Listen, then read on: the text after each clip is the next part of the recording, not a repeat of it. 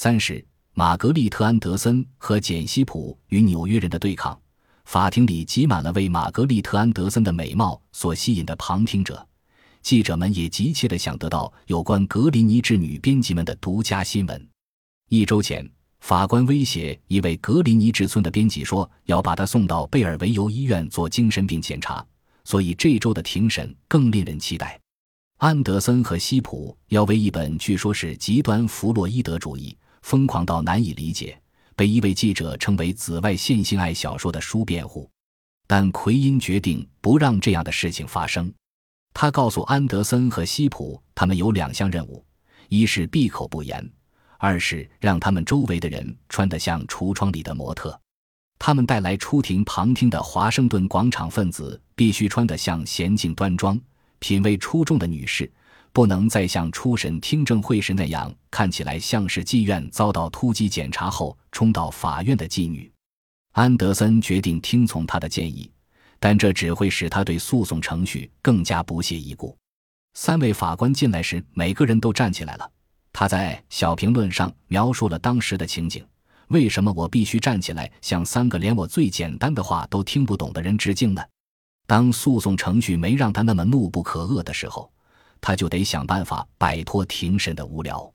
也许琢磨琢磨他们能否从宿命般的愚蠢中移出哪怕1英寸的距离，这事儿会让人觉得兴味盎然。愚蠢的人指的是特别法庭审判长弗雷德里克·科诺臣和两位白发法官约翰·麦克纳尼、约瑟夫·莫斯。地方助理检察官弗莱斯特只找来一名证人，即约翰·萨姆纳。萨姆纳需要做的就是解释一下打压小评论的详情原委，苦恼的女儿、震怒的父亲，以及在第8大街书店的卧底经过。詹姆斯·乔伊斯的淫秽不证自明。奎因意识到这场审判是爱尔兰人之间一次令人泄气的争吵。3个法官中有2个是爱尔兰人。起诉书是爱尔兰人克里根下达的，起诉的对象是另一个爱尔兰人詹姆斯·乔伊斯。约翰·奎因和地方检察官夹在中间，摆出一决胜负的架势，而奎因觉得地方检察官表现得好像自己正代表着130%的爱尔兰共和国国民与国家叛徒乔伊斯和奎因进行对决，维护爱尔兰的国家尊严。奎因在辩护中称，乔伊斯是可与莎士比亚、但丁、菲尔丁和布莱克比肩的杰出艺术家，是与斯威夫特和奥斯卡·王尔德一样的讽刺作家。尤利西斯的污秽之处可比百老汇的表演或第5大道的橱窗陈设要少得多。奎因起先觉得这个案子毫无希望，他甚至都不想费事找证人来为尤利西斯的文学价值辩护，但是当开庭日期日益迫近时，胜诉的欲望占了上风，所以他说服法官们听听专家们的证词。证人之一约翰·考珀波伊斯是一名英国讲师，他作证说，乔伊斯把对话和叙事、思想和行动融为一体的手法让文体变得艰深晦涩，难以腐化公众，致其堕落，普通读者会觉得被拒之于千里之外。他在证词中还说，尤利西斯绝不会腐蚀年轻女孩的心灵，他曾经在一所女子学校教过课，所以了然于胸。当奎因的第2个证人出庭作证时，法官们开始对所谓的专家变得不耐烦起来。菲利普·莫勒是纽约剧院协会的创始人之一，他向法官们问询自己能否用专业术语来解释乔伊斯对弗洛伊德理论的运用方式。格蒂和布鲁姆在海滩上邂逅的一幕，事实上揭开了无意识的面纱。他在证言中说道，乔伊斯写的这一章不具催情效果。什么意思？科诺臣法官打断他说，你在说什么？奎因试图帮忙，法官阁下，请允许我解释一下。 Aphrodisiac 是由名词 Aphrodite 衍生出来的形容词，阿弗洛狄特被誉为爱与美之神。我知道这词是什么意思，科诺臣说，但我不理解这位先生到底在说什么，他还不如说俄语呢。当法官们遣散了奎因请来的其他专家之后，安德森和西普就意识到，尤利西斯在这个异国他帮深陷泥潭，在美国人看来技艺精湛毫无意义。其中一个法官甚至宣称，我们并不在乎谁是詹姆斯·乔伊斯，也不关心他写出的是不是世界上最好的作品。但情况并不像表面看起来的那样糟糕。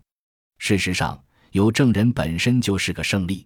法院在审理淫秽案时往往对作品的文学价值置之不理，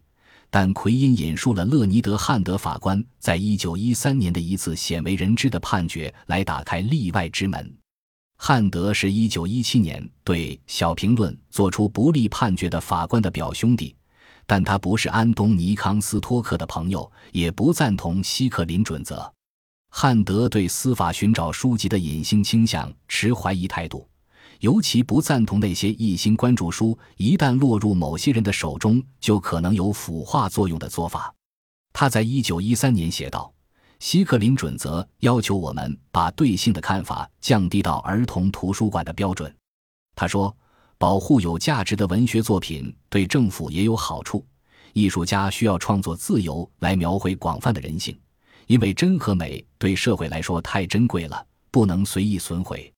把现代社会维系于维多利亚价值标准之上，只会使希克林准则成为伤风败俗的工具。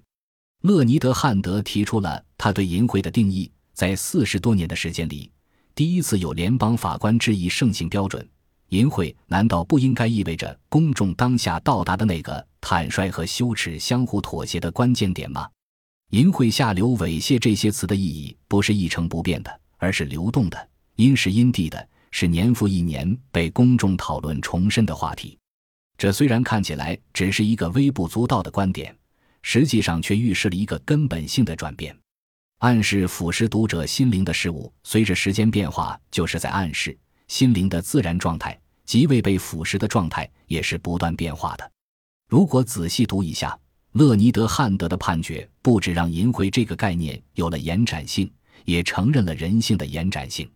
但没有人仔细读过，所以汉德的判决鲜为人知。毕竟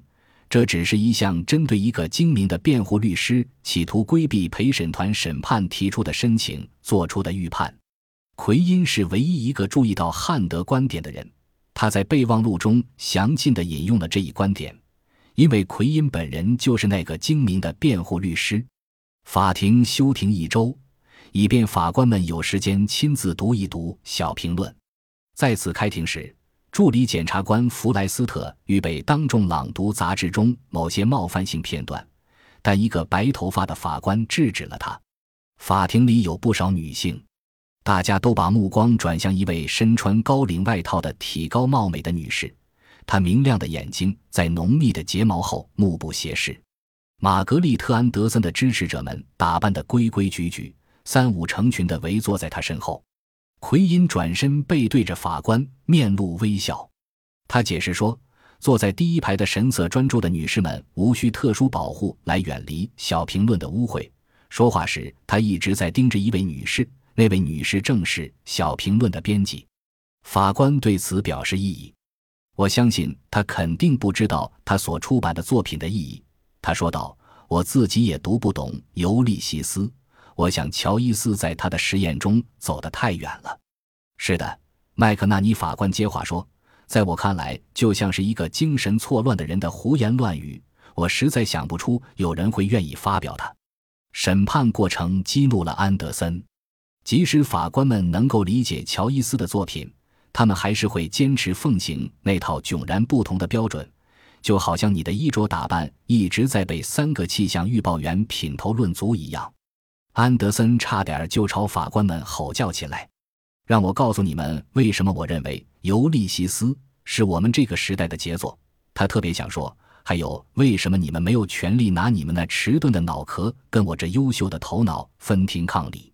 急于避免坐牢的简戳了戳安德森的肋骨，对他耳语道，别说话，别落到他们手里。法官们的不明就里让奎因心下大喜，那正是他辩护的基石。只要乔伊斯的作品让人觉得晦涩难懂，就不能说它是淫秽下流之作。奎因称《尤利西斯》代表着文学中的立体主义，试图在严肃性和晦涩性之间达到平衡。他读了一段布鲁姆的内心独白来说明自己的观点，一只猴迷树形火箭炸开了，噼里啪啦地喷出许多火星向四面八方射去。斯拉兹又是斯拉兹，斯拉兹，斯拉兹。妹子领着汤米和杰基跑出去看，伊蒂推着小推车跟在后面，格蒂也从岩石背后出现了。他会吗？注意看，注意看，瞧，回头望了，他闻到葱味了。亲爱的，我看到了，你的我都看到了。本集播放完毕，感谢您的收听，喜欢请订阅加关注，主页有更多精彩内容。